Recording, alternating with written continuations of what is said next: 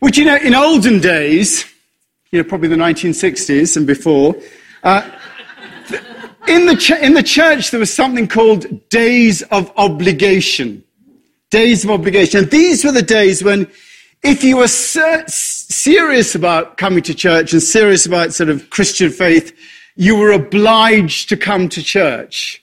And those days were things like uh, Christmas, the Assumption of Mary into heaven, August the 15th. I don't see many of you here on the Assumption of Mary into heaven.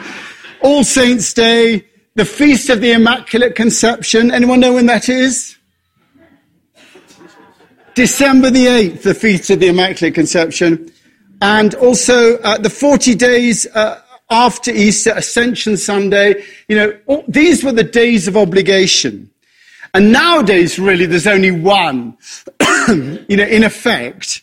And if you have a relationship with Christianity, the one day when you're all supposed to come to church is Easter Day. And uh, you do see people, you know, wherever you are, if, you, if you're around on Easter Day and you consider yourself to be a Christian, so you really feel you ought to go on Easter Day. And that is your last feeling of the day of obligation. And most people do. You know, we have a large congregation on the mountain. Last year we had 500 people uh, and a big one here. And really, we're celebrate, celebrating Jesus' uh, resurrection and all that that involves.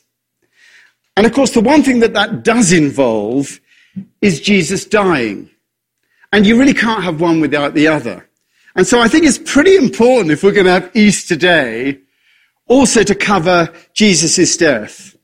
And now traditionally that's done on Good Friday, but as we don't meet on Good Friday, um, we tend to engage with it the week before. So as I said, only at Aspen Chapel would Good Friday happen on a Sunday. And really, uh, that's what we're doing today. And for those of you that come regularly, you may know we're having a theme of personal transformation. That's been our theme. And the whole idea of, of the cross and things like that does really, it fits in, and, and Easter does fit into the whole idea of personal transformation. Because what happens at Easter is really the very definition of personal transformation. Jesus moves from really from caterpillar to butterfly. He exemplifies that fundamental change can happen by moving through the stage of death. He shows that you can have fundamental change by moving through that stage of death that seems to hang over all of us. And even if, even if you see it as a, a myth or a metaphor, it's a powerful image that has been represented time after time in many different cultures. Mithras, the Roman god, um, he was supposedly the son of God. Mithras was actually, funnily enough, born of a virgin. Uh, and he died for sins and he rose again. Uh, Dionysus, Persephone, Adonis, Horus, Odin, Ganesh, and Krishna all came back to life. And there is something very powerful and transformatory about that idea of giving hope that it is possible to transcend, you know, whatever we're going through at the moment you know, whatever little mini death in our lives, that there's a possibility of transcending it. And to some extent, I think the very purpose of God's is to show that in our ordinary lives, there is something extraordinary that can happen. I've always said that I thought the purpose of Jesus' life was, you know, what he wanted out of his life was to show us all the potential of our own humanity. Jesus came to show us the potential of our own humanity by living the example of that potential. I didn't think that Jesus was saying, you know, I am a God, worship me. He is saying, as he did in his own words, he said, Very truly I tell you, whoever believes in me will do the works that I've been doing, and they will do even greater things than these. You know, we have a potential within us. We have to simply be the word, as Thomas Merton says, that God utters in us, and then our potential will be realized. Let's listen to how he puts it, how Jesus puts it.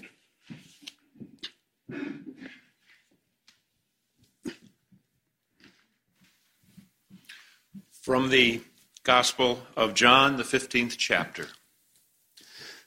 I am the vine, you are the branches.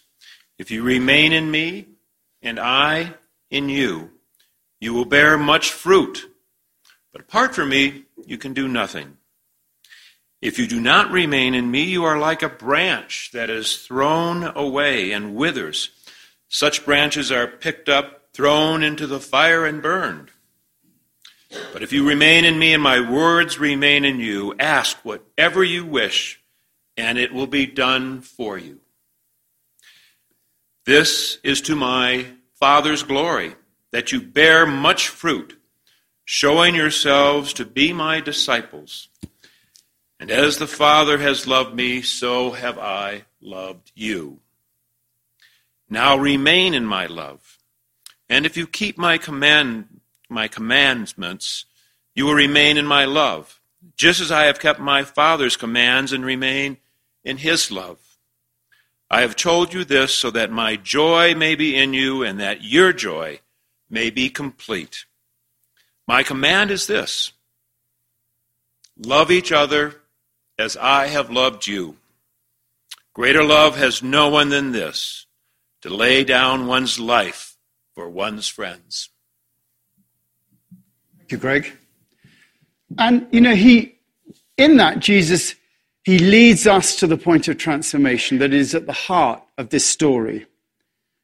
Greater love has no one than this to lay down one's life for one's friends. Now, of course, you know, this has been used by churches and governments to send people off to their deaths, be it wars or crusades or whatever power plays they've come up with. But that's not what Jesus is talking about here. He's talking about giving up our selfish ambition and living a life of service, not operating out of Thomas Merton's full self but out of the word that God utters in us. And in doing this, he lays down the ideas that we live our own life, as Paul puts it, we live, it, we live our lives as living sacrifices. That's the idea of a life of service, that we live our life as living sacrifices. In that reading last week that we had, therefore I urge you, this is Paul, I urge you, brothers and sisters, in view of God's mercy, to offer your bodies as living sacrifices, holy and pleasing to God. This, this is the path of service and transformation. Do not conform to the pattern of this world, but be transformed by the renewing of your mind. Then you'll be able to test and approve that what God's will is, his full and perfect will. And by doing that, our lives become sacrificio, sacrifice, sacrificio, sacre holy, ficio made. Our lives become made holy by giving up our selfish ambition. And that is the root, that is the root of Jesus' journey towards death. This is the sort of context as, as to really what we're talking about here. Actually, you know, it's interesting. It, it's not something that's done in dread and misery either. As it says in Hebrews, looking unto Jesus, the author and finisher of our faith, who, for the joy that was set before him, endured the cross. Who, for the joy that was set before him, endured the cross. So the sacrificio, the, the living sacrifice, was one born out of joy. Now, that might sound a bit odd, but it is really marking out the path of transformation that we've been talking about here over the past few weeks taking a path of service, making that decision out of love, love being giving with no expectation of return, arriving at a point of peace in our lives, and then opening ourselves to the joy and happiness which is at the very nature of our souls. And Jesus went forward out of a realization of that service, out of that peace, and out of that joy. But as we've got the cross behind us, it wasn't all smooth running. He didn't open himself to that joy and then everything was rosy in the garden. Far from it. And, you know, we know that in our own lives. We might have made that choice to go towards ch- personal transformation, but it's still hard because we're human. We get scared. We all feel vulnerable. We are all out of control. And we don't like to see what's coming towards us anger, hate, difficulty, and struggle. And it was definitely not rosy in the garden for Jesus. Listen to how he felt.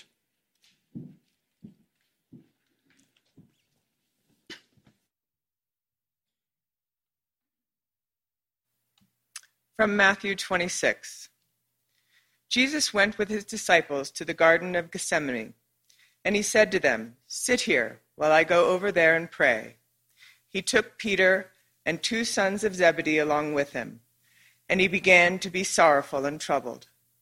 And then he said to them, My soul is overwhelmed with sorrow to the point of death. Stay here and keep watch with me. Going a little farther, he fell with his face to the ground and prayed, My Father, if it is possible, may this cup be taken from me. Yet not as I will, but as you will. And then he returned to his disciples and found them sleeping.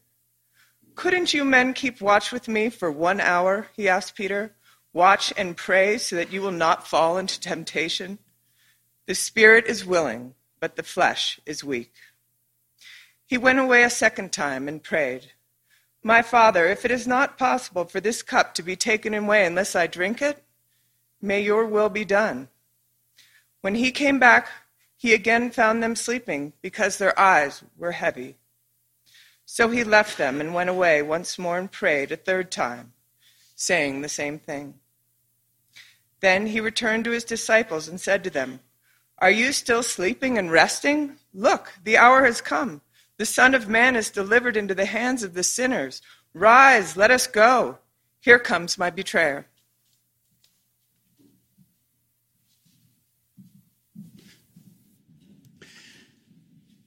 So the horror, even for Jesus, was very real. Moving along the path of transformation doesn't, doesn't make life easier. We still feel the fear, we feel the pain, we feel the grief. And yet there is something in us, something that was in Jesus that said that this was the road that he had to tread. It was personal transformation and it was costly. From Matthew 27 Those who passed by hurled, uh, hurled insults at him, shaking their heads and saying, You who are going to destroy the temple and build it up in three days, save yourself.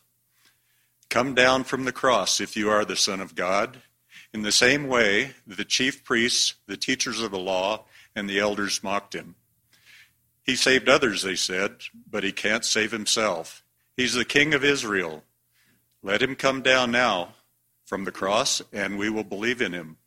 He trusts in God. Let God rescue him if he wants him, for he said, I am the Son of God. In the same way, the rebels who were crucified with him also heaped insults on him. Many women were there watching from a distance. They had followed Jesus from Galilee to care for his needs. Among them were Mary Magdalene, Mary, the mother of James and Joseph, and the mother of the sons of Zebedee.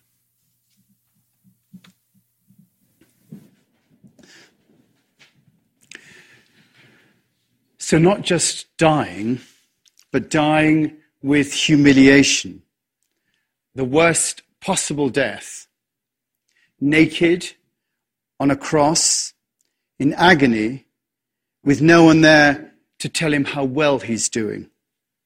You know, because we do like to be told, don't we?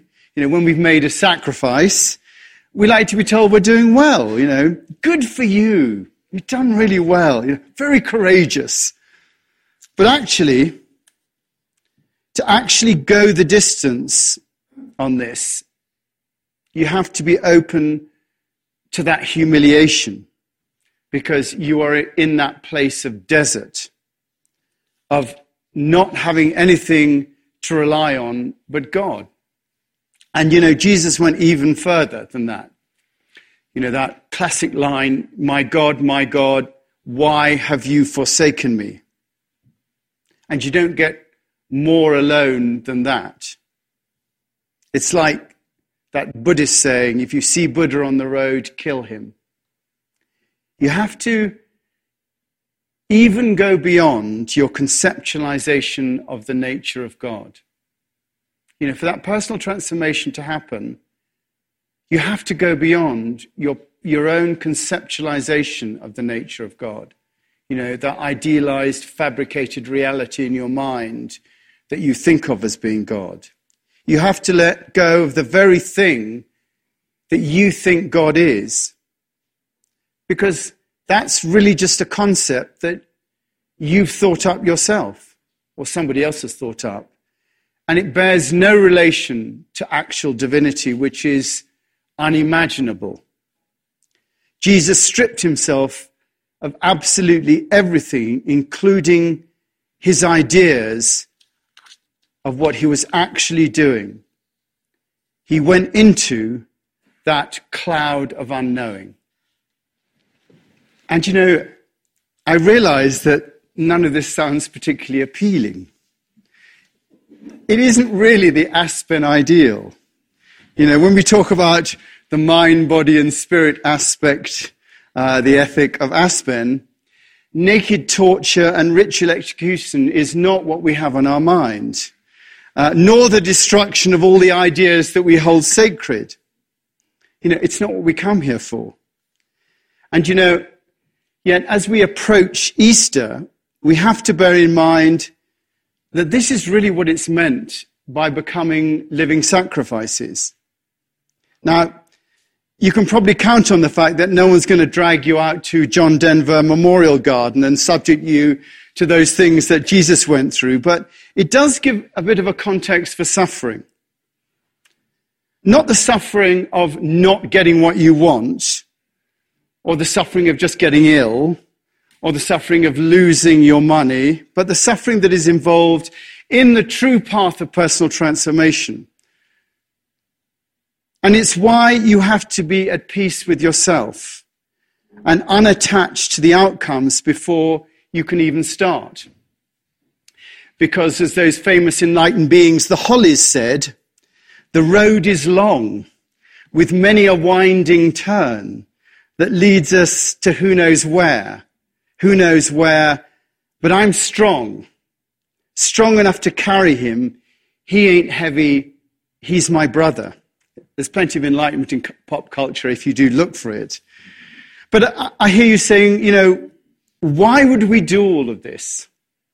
You know, what's in it for us?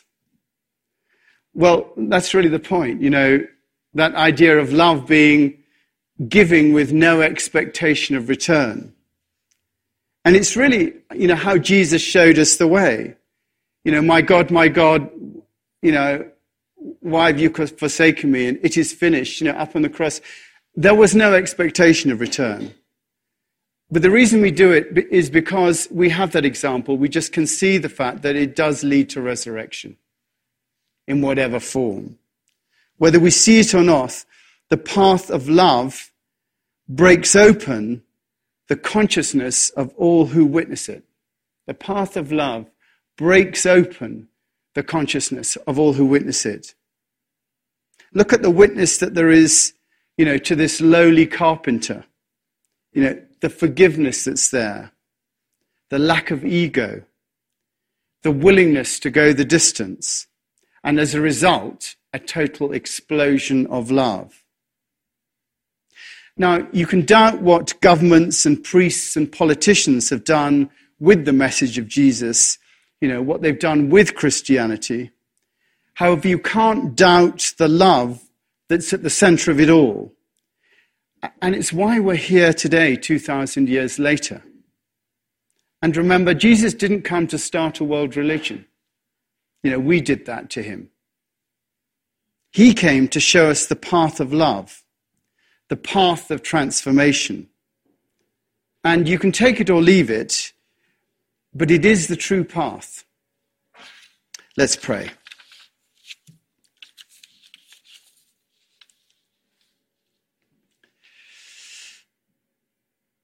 And we do pray for all those who around the world are saying, My God, my God, why have you forsaken me? And you can just picture them in war zones, in oppressive regimes, people who are homeless, who are hungry, people who seem to have no way forward. And we do ask that we may be able to offer ourselves as living sacrifices, as made holy through our willingness to go through that path of personal transformation, of showing the path of love. We pray that you prepare our hearts for that as we come towards this Easter time. And pray for our world, all the difficulty that's there, the struggles, the torments. Think of people who are in prison, people on the road looking for sanctuary.